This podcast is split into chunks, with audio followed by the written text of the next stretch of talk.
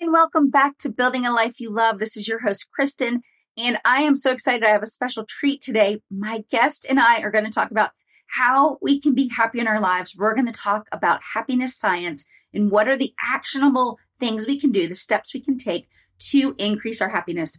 I cannot wait to share this with you. So let's dive in. We are going to have so many good conversations this year.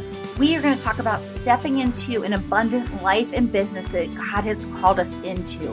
For some of us, it might just be our lives. For some, it might be that we also are being prompted to uh, step into a business or ministry, whatever it might be, because that really gives us a life of freedom, right? Flexibility around our families, and being able to step into what our true purpose is. So I cannot wait for the season. We're going to have great guests. I'm going to have great information for you. Hi, today on the show, I would like to welcome Katie Jeffcoat. She is the host of Everyday Happiness, a daily micro podcast. She's a happiness curator, kindness crusader, a speaker, and author. She fundamentally believes we deserve to make time for our priorities. As a happiness curator, Katie distills happiness science into bite sized nuggets for her audience. She's obsessed with the idea that kindness is contagious and spreading kindness. Katie is especially fond of kindness cards, her brand of happy mail. I'm so excited to welcome Katie to the show today. Welcome, Katie. Thanks for having me. I'm really excited to be here. Oh, I cannot wait for this conversation because we align so much on our idea that people should be able to build their lives, they should be able to curate their lives around things that bring them joy, things that bring them happiness, and that people should be able to live a life that feels good and that makes them have purpose in their lives. So I'm excited to bring you on the show and let you share even more about happiness science with us. So I cannot wait to share this conversation when it's released. Well, so I am excited to jump right in because there is so much goodness. We've had the best little chat before we hit record, and I'm here for it. Hmm, I love it. I love it. Okay, first, could you start off with just sharing a little bit about your backstory and then how you got into this and what things look like now for you? Yeah, well, you know, like most of us, the road was twisting and turning, as you can imagine. So I have an interesting, you know, I, it came about this in a unique way because I grew up in a town of 2006 people in the middle of a cornfield in Minnesota. And I thought the only way out was to become a lawyer.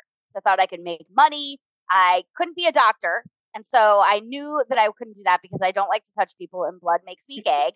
So I thought being a lawyer was it. And I was seven years old and I decided. And I was on the straight and narrow path to doing that my entire adolescence. And I uh, went through law school, became a lawyer in Washington, D.C. at one of the largest law firms in the world and did that for a number of years, had babies, took a break, and then COVID hit. So this is literally like 20 seconds of, you know, 35, 40 years of life. uh, but you know, we all remember the early days of the pandemic and how how hard it was. And I had always um, been somebody that had a glass was half full. I always was able to identify my priorities, what lit my hair on fire, how I kept that in my margin, which we can talk about. But what happened during the pandemic is I was just doom scrolling the early weeks. Uh, whether that was social media, news articles. I couldn't get out of my own way. I was watching every press conference. I, like most of us, were nervous. We were scared. The anxiety became crippling. I felt like I had no control. And that was really hard for someone like me who has spent a lot of my life being in control, at least of something. Yeah. So I I spent some time, months, really in this place of anxiety and like what the heck is happening. The world feels like a dumpster fire. Uh, mm-hmm. not only the pandemic, but all of the other things now that we know of, whether it's wars and global warming and politics, and like it just felt so heavy. And I decided like I can't do this. Like this is this is not my life. This is not how I have to show up. I've got these kids. We're homeschooling, all the things. So I started researching happiness science. And because I was a lawyer, I felt like I needed proof. Like, what really does make you happy? How do you prove it? And that's where the science came in because, you know, there's, you can read a meme on Facebook, you can watch a rom com and feel happy, but that wasn't fulfilling. That wasn't giving me that ultimate fulfilling happiness. Right. So I dove into the science and I started reading scientific journals and listening to podcasts from scientists from Yale to Harvard, from Canada to Australia, right? Just really understanding what what where can you make the change? What mm-hmm. part of happiness, what part of us can we make the change to scientifically boost our happiness? And I became obsessed with that, which was so much fun because I needed it. Right. And I started sharing it with my friends, like little bits. Every time we get on our Zoom coffees and our Zoom happy hours and our Zoom meetings, like we were doing back then, right? And I would share it. And one day, one of my girlfriends, Jenna Edwards, she said, You're going to write a podcast and you're going to do it every single day for two minutes. And you're going to put it on Amazon Alexa. So, like anytime somebody says, Alexa, play my flash briefings, your two minutes of happiness is going to come up and it's going to be amazing. I was like, okay, I could do that, two minutes. And so that's how it was born. It started in, I think, June ish of 2020. And we're 600 and some episodes in. And we're just, you know, loving it and crushing it. And it's evolved, right? To kindness. Like, why does kindness matter?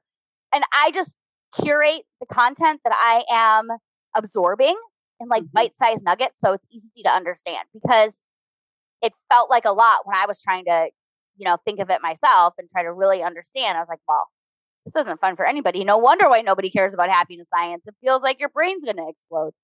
So now we do it in a different way. Oh, I love it. I love everything about that. One, yes, we've all, I mean, it's one of the first things, at least for a lot of us in this, in our lifetime, where we all went through the same thing at the same time, you know, globally, you know, and so, one, we all relate to all those feelings you were having, you know, at different levels, right? It depends kind of on your work and where you lived, maybe. But the fact that then you dug in and your friend said that to you, and you're like, yep, I can do that. And then you did, like you were willing. So, even though we're more talking about happiness and kindness today, I love that, you know, because on the show a lot, I talk about that, that you were willing just to take the next step. You didn't know what would be the outcome. You just knew, you know what, you're right. Like I have information that I've learned that I think my friends said they appreciate and it helped them. It might help other people. So I'm just going to try it. I'm just going to show up and do it. And I love that because so many times I'm trying to share with my audience that that's the whole point is just be willing to take that one baby step and then the next step. And so I love, love, love, love that you shared that. Yeah, it's been really fun. And, you know, the next best step, that's what I always think of. And what I even tell my kids, like, what's the next best step? That's all we need to do. That's right. Oh, I love it. So why don't you first share with us a little bit? Just maybe let's start with as we dig into this happiness, you know, like the happiness science. Maybe what's the first overarching thing you just want to share with the audience about what you've learned, you know, and how, like you said, how do we scientifically boost our happiness? How do we find fulfillment in happiness? Yeah, well, happiness uh, can be kind of elusive. Like everyone has their own definition. So I'm going to give you some concrete stuff and then I'm going to share with you some definitions that most of the scientists agree on. And then we'll have a framework as to where we can dive in because this is really where the magic is. It's so much fun. So, happiness, generally speaking, is about 50% genetics. Your DNA actually determines about 50% of how happy you're going to be, like how you kind of fall on the glasses half full, like how how you go about in the world. And then 25% is circumstantial. What's happening to you? Did, you know, something bad happen? Are you ill? Are you injured? Uh, you know, all those things, right? Circumstantial. And within that circumstantial section, you can choose to look at it like the silver lining. So mm-hmm. that's part of it, right? And so then we get to the last 25%, and that's the part that is really in your control. So there's definitely 25% that is in your control where you get to actually boost your happiness. If we're talking about a pendulum, you get to sway it a little bit one way or the other. And that circumstantial section, you you get to manipulate a little bit depending on your mindset, right? So maybe you can get even a little bit higher than that. But that's really where we're at. We're at this 25%. But then if you start to think about what is happiness, most scientists seem to agree that happiness is really two prongs. So we have the happiness in emotions, right? Mm-hmm. We this mm-hmm. is the joy that we feel, the contentment, the positive well-being. Uh, you know, it's the life is good, meaningful. It's the uh, I got a great parking spot. It's I got an A on a test. It's I got a card in the mail. It's this like little boost of happiness, right? This is the emotion side. But then there's this other side, this other part of happiness where really the magic is. And this is where you can make the biggest difference in your own fulfilled happiness. And that is purpose and satisfaction. So, purpose is how you feel when you're doing the thing you love. Mm-hmm. This can be academic research, your work, building a business, being involved in the community, being a parent, knitting, so much, right? Mm-hmm. The purpose is how you feel when you're doing the thing that you love. And Arthur Brooks, who is a uh, happiness scientist in in this field. He also writes a column for the Atlantic, and he has a podcast. He says that long lasting happiness comes from human connection and productive work. So it's doing the thing that you love. He found in his scientific research that it was overwhelmingly clear that a productive human endeavor creates a sense of purpose in your life. And that is something that you can control. And then the second part is satisfaction. So what is satisfaction? It's simple. Satisfaction is what, what you have more than what you want. So it's an equation. So mm. it's, I want to appreciate what I have more than pining for what I want.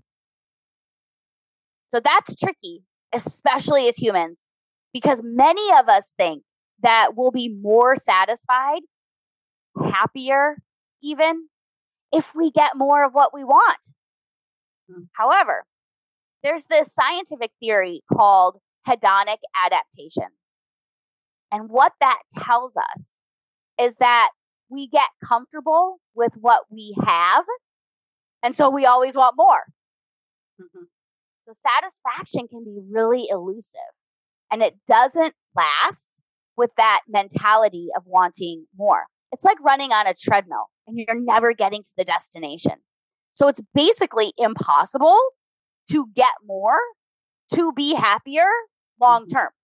It's impossible. The more that you want, the less happy you will be.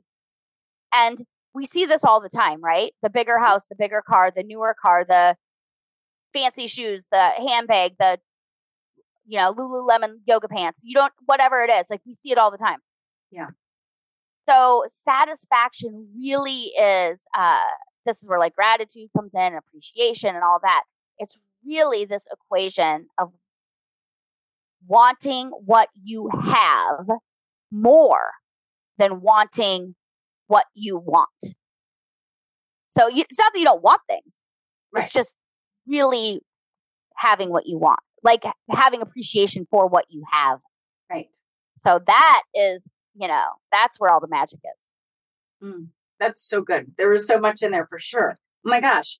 So, okay. So you learned all this stuff. You shared, you know, the, the nuggets on your um, micro podcast. But what, so from there, how do we start trying to make these changes, right? For some of us, maybe we're already doing, you know, some of these things, but where have you found that people are struggling so much to, to have this happiness and this joy? Like you told us the background and the definitions, but in actually applying it to our own lives to make that shift of that 25% or the 25% and then the um, how we our mindset around the um, our circumstances. So how do we actually start implementing these things? Yeah, well, that takes intention mm-hmm. and effort. So you don't get to be happy by osmosis right? You have to do something. You have to, you know, have some intention. You have to make some effort mm-hmm. in how and how this shakes out. I have this uh, blog. I have this blog post. It's free on my website, katiejeffcoat.com. It's the blog post is called something like um, what the list of amazing habits doesn't tell you, how it doesn't work for you when it comes to happiness, something like that. You'll find it. It's in January 2023. But what that is, is this concept that I've been working on called happiness soup. So, mm-hmm. this is the thing, friends. Everybody makes soup a different way. My family in Minnesota, when they make chicken soup, they might put noodles in it. When my in laws in Mississippi make chicken soup, they might put rice in it, right? Everyone has different ingredients on how they make their soup. Some people use dark meat, some people use white meat, some people do a vegetarian soup, right? Some people put carrots, some people put peas. The idea is that everybody makes their soup a different way. And that's exactly what we should be thinking about when we're making our own happiness recipe. I'm going to share with you a ton of ingredients and I'll share them with you today so you can either get your note notepad and write them all down, or you can go to my website and read it all on the blog and print it out if you want. But the idea is that there is no one size fits all. And I'm so mm-hmm. sick of thought leaders coming on and saying this is the key to success because it's just crazy. It's 100% not true. It does not work. And if they're telling you that, they're lying because everybody is different. The other thing is that everybody is different in a different season. So right. in the season right now, I want my soup to look one way, but maybe next season, I want my soup to look a different way. Mm-hmm. And that's okay. Like we're all going through seasons. I'm a parent. Summertime looks different than school year. Christmas looks different than March. Like it's just different. Like mm-hmm. let's give ourselves some grace. Yeah. You know? Mm-hmm. So uh, the happiness soup is simple. The first thing that the science will tell you is that practicing gratitude boosts happiness. Mm-hmm. Now, I sometimes say appreciation versus gratitude because yeah. I think gratitude is overplayed and it doesn't really tell you what you should be feeling. And of course, you're like grateful for the house you live in but you probably worked hard and have to pay the mortgage. So it's not like it fell out of the sky and you were just like given it.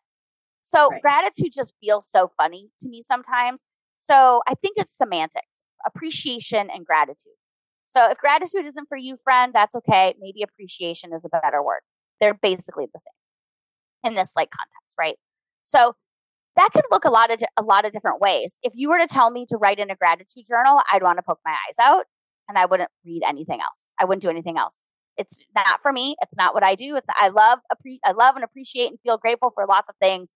Writing it down in a gratitude journal is not for me. So friend, if that's not for you, I got some other ideas.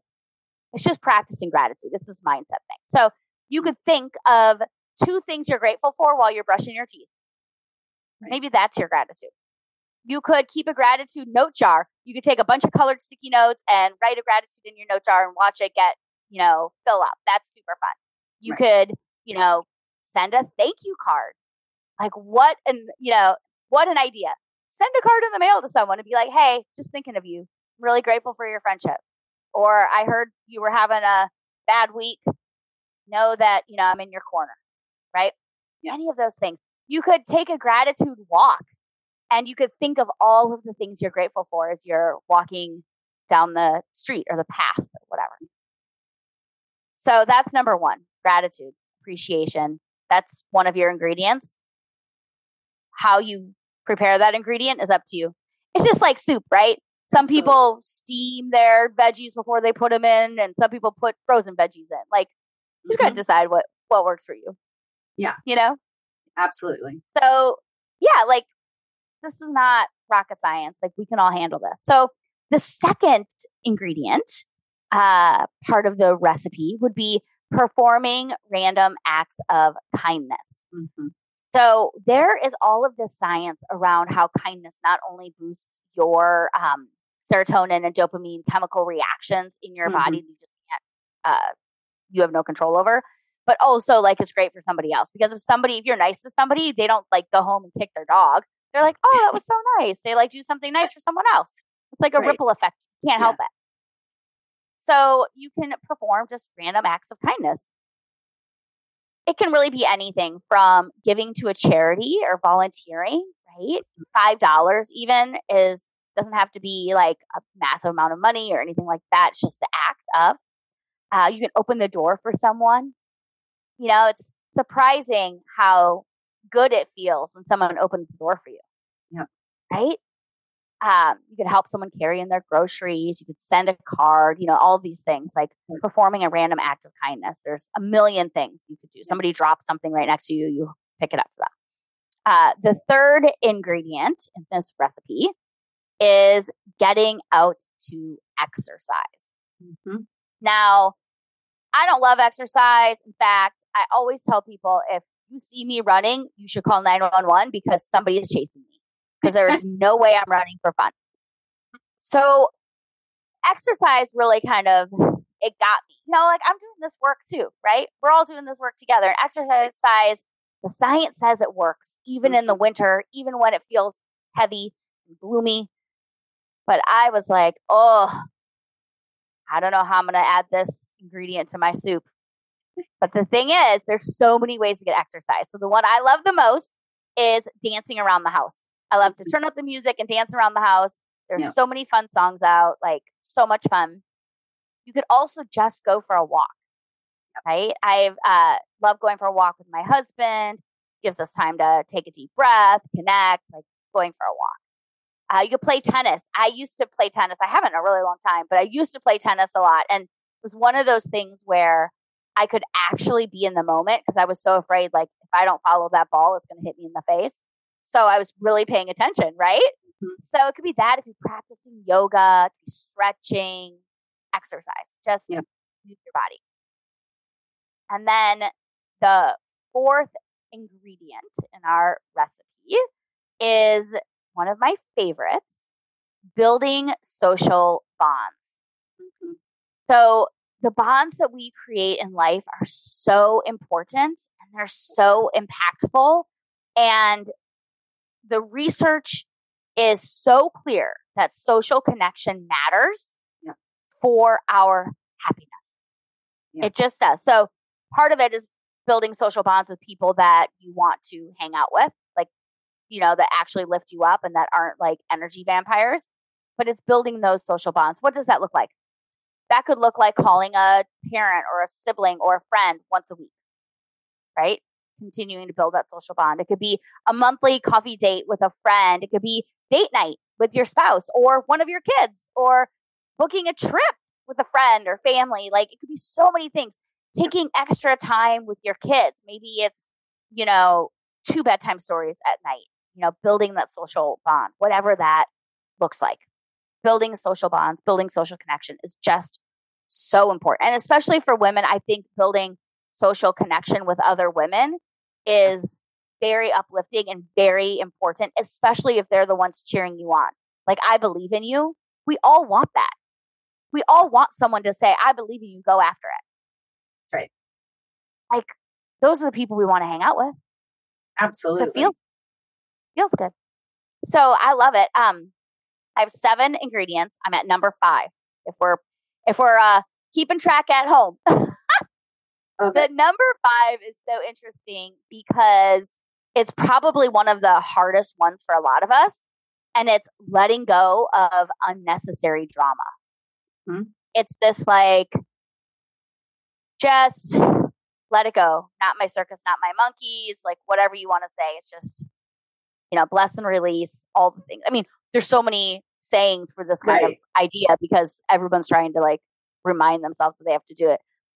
But uh it's really just trying to figure that out. So you can look at the silver lining. Right. We talked about that a little bit. Like, what's the silver lining? What is this trying to teach me? Like, this thing happened. What is the lesson? Uh, there's this practice called Mushin Noshin, and it's a Japanese practice. It's it's on my it's on my website too. So if you just type in Mushin, M U S H I N N O S H I N, you can find that blog and read all about it. But it's this practice of like letting go. It's fascinating, like from a totally different culture and different perspective. Um, you can remove yourself from toxic situations and toxic uh, relationships. Now, I say that to people, and they're like, "Well, but it's my spouse, or it's my parent, or it's my best friend. I can't remove myself from those people." Like you, maybe you can do that because you're a cold-hearted, you know, person, but I can't remove myself. And this is what I say. Because like all of us friends, I also have been involved in toxic relationships and continue to be because that's how it seems to be. Like no one is right. immune from this situation. But what I started doing uh, is reminding myself when I'm in these situations to lead with love. Yep. Love is happiness, full stop. So lead with love. So when I have to go talk to somebody who is going to tell me about their view on politics that is not mine or their view on the dark web or global warming or whatever, and I do not agree, it's not my job to change their mind. It's right. my job to lead with love. Yep. And I found that if I could really sit in that for a moment, like take a mm-hmm. breather, yep. it really helped frame my um, mindset, which helped me frame the way that I show up in those relationships because it's really all about the way we show up. We can't 100%. control anybody else.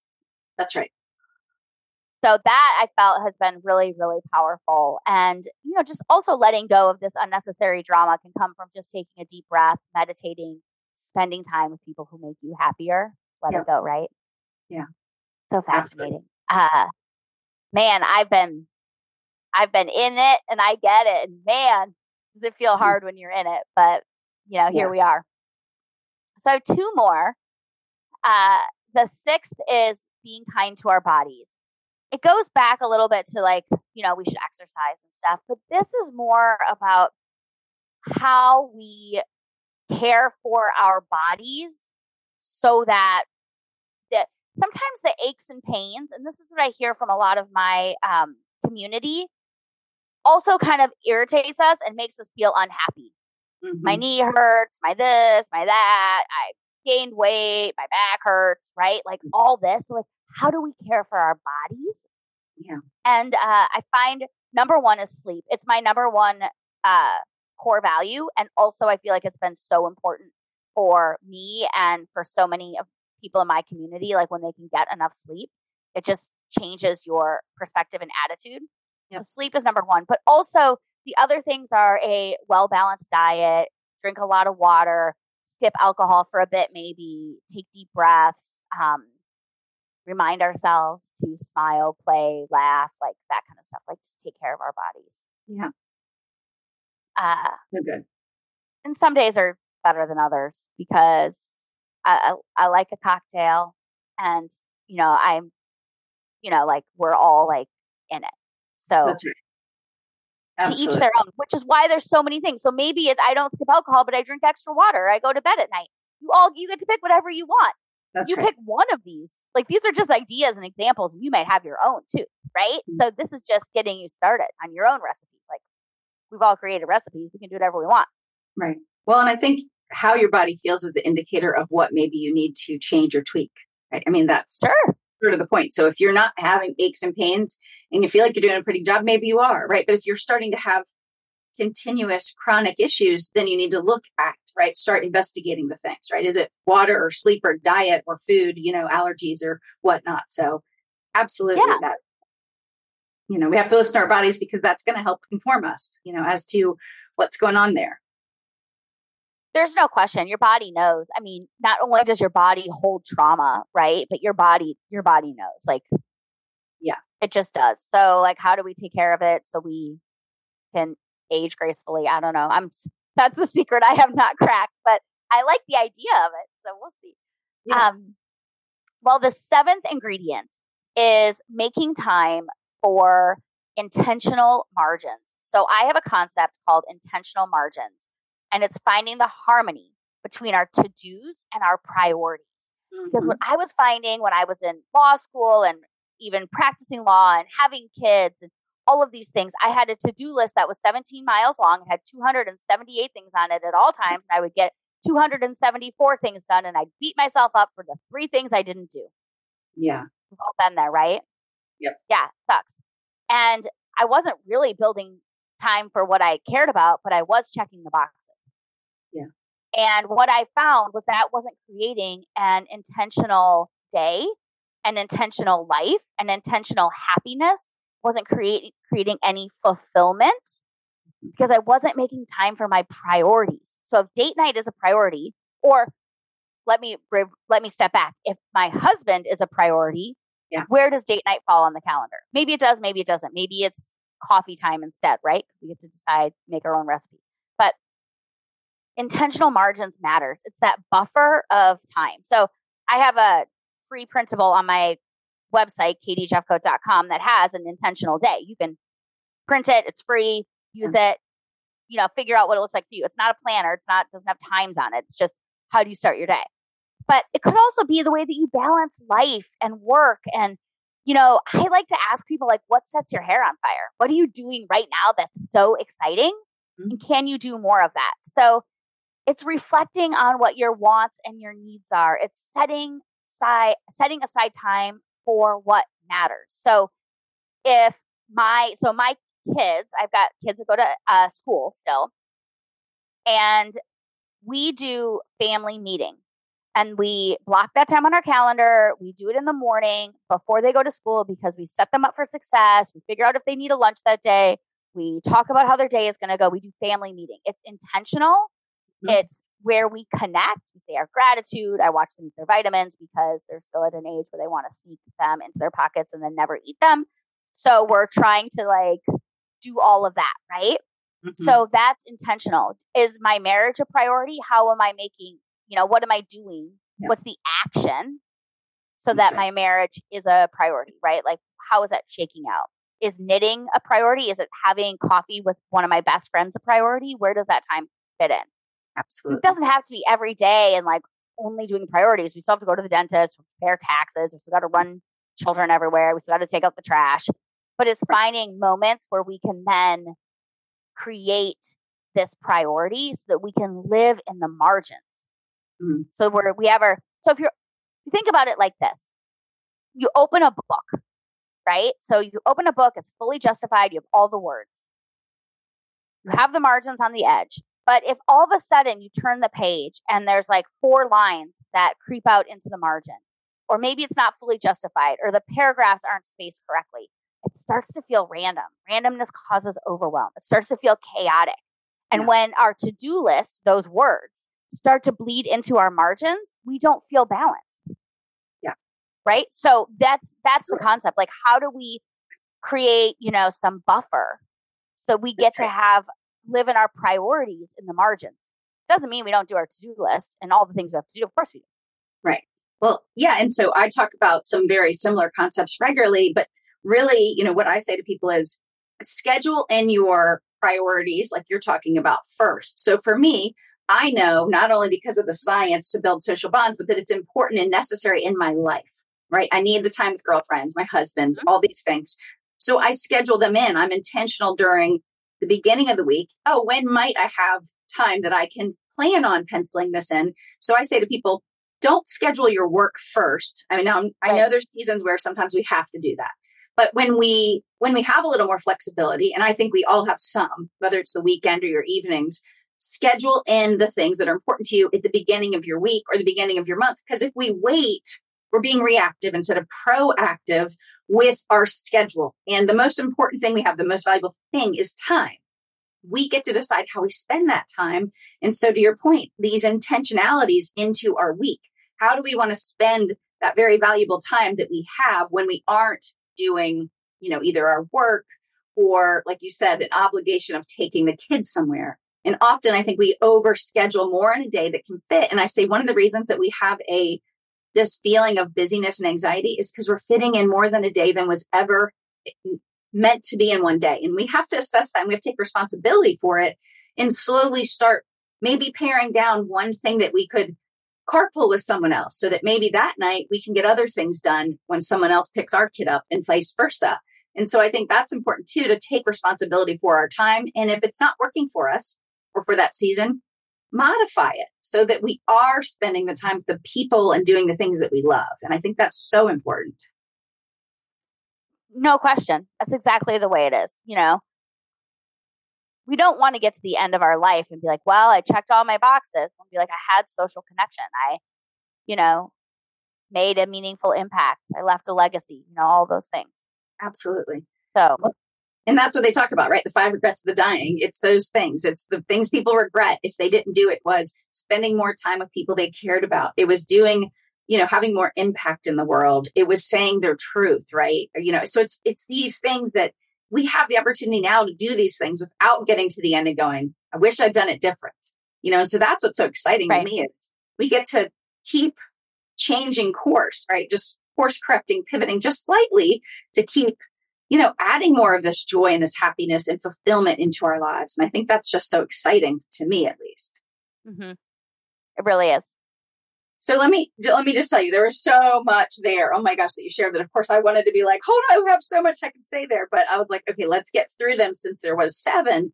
But so many things, for instance, a lot of the things with the happiness science actually very much tie in with the things that tell us that people that live the longest, longevity has a lot to do with these same concepts, or many of them. So, for instance, people that have deep connection, deep relationships as we get older are typically that's an indicator of the people that live the longest typically. It's not just your diet and exercise. Of course, those are important, but it's deep connections and then that purpose, right? both of those things are so important when they studied longevity in people. It's those things. So I think if people are thinking like happiness, I don't even have time to think about that. This is also about how do we live purposeful, fulfilling lives into old age. It's by making sure that we are making time for deep, meaningful relationships with someone, at least a person or two, and that we do yeah. have purpose in our life, whether that's if you're retired or whether you're working still in the main part of your career. And so to me, I think it's so important. And when you mentioned the um, is it Mushin Ocean? Ocean? Yeah, Mushin. Yeah, well, it's it's kind of hard to say, but it's Mushin Noshin. Oh, Notion, got it. Mushin no me, Shin. Okay, got it. What was reminding me of also the Japanese concept of ikigai, which obviously is very tied, right, to purpose and people's reason for being, reason for getting up in the morning. And I thought that was, uh, you know, I had written that down earlier as you were talking about happiness and just that fulfillment and purpose. And I think they have such a lovely idea of the three legs of the stool and the different parts of their life mm-hmm. and how they, their, their culture, they are raised from a young age to understand that concept. And I think, at least in our country, right? We're both in the US, we, that was not, we weren't raised to have this concept that's so deeply ingrained culturally, I don't believe, from the time we're little. There's so many other concepts I think that kind of get get put in there, you know, do a good job and all these other things. And so I think it's interesting that, you know, our culture sense seems to struggle a bit more with this happiness and this fulfillment. Just culturally, I think is partly the reason. Absolutely. There's no there's no doubt, which is why, you know, the stuff that you do and the stuff that a lot of these happiness scientists do is so important in you know reframing the way that we show up in the world because whether it's happiness or kindness there is a ripple effect and you can ripple affect your small community but that you know that little ripple just keeps getting bigger mm-hmm. so it's it's incredible is there any other last thing that you just want to share with us any other little tidbits we didn't already go over about happiness or kindness i think the last thing that i would share is that it's our responsibility to find happiness wherever we can. And that does not decrease our compassion for what's happening in the world around us. Mm-hmm.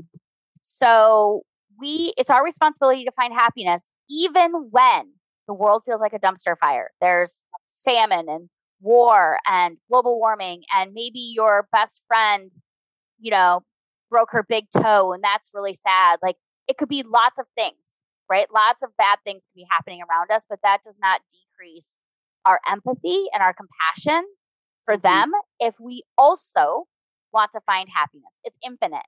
We get to have both.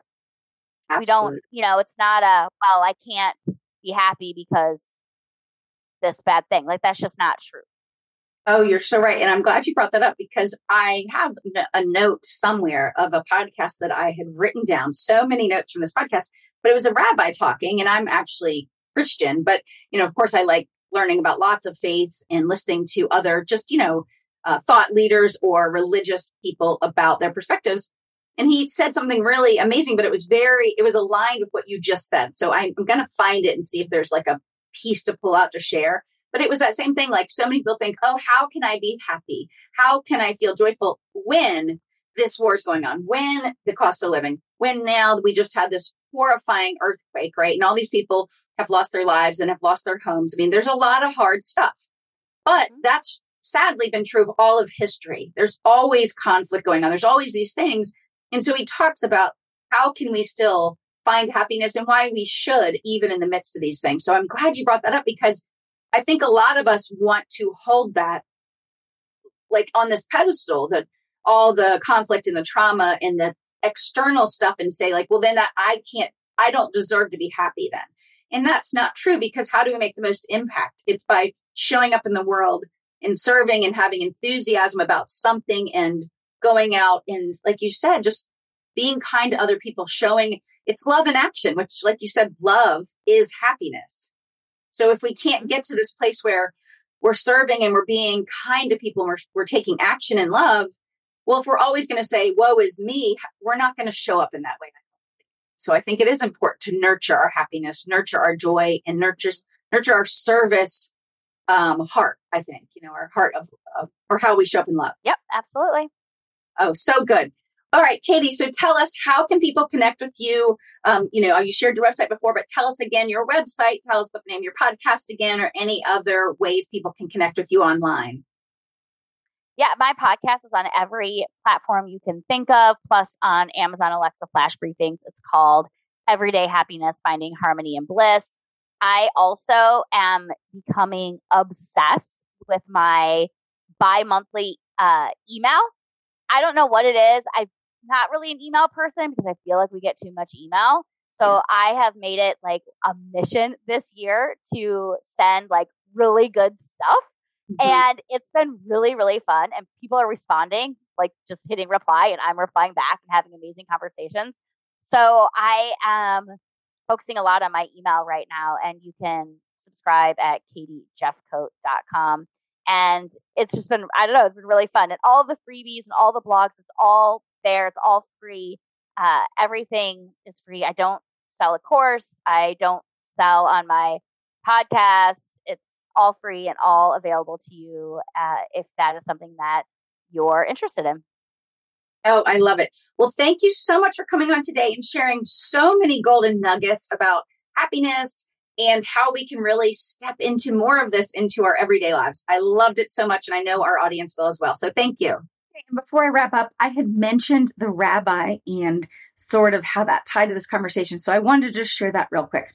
The rabbi is Rabbi David Aaron. And when he was asked, How can I feel good when so much bad is going on in the world? His response was, You can feel good that you are doing some good in the world. And so if we show up, much like I was talking about, to be of service, to show up in love and action, that gratitude, the appreciation, and actually serving others, this is how we can actually still feel good, have some happiness because we are being part of the solution. We are being part of doing good in the world. And so I just wanted to share that tidbit with you before we wrap up. And I hope until next time you have an amazing week and that you can apply some of the happiness science that Katie shared today in your own lives to increase your happiness. Thanks again for listening to the show. If you enjoyed it, we would love it if you could leave us a rating and review on Apple Podcast so that more people can discover the show and connect to our community.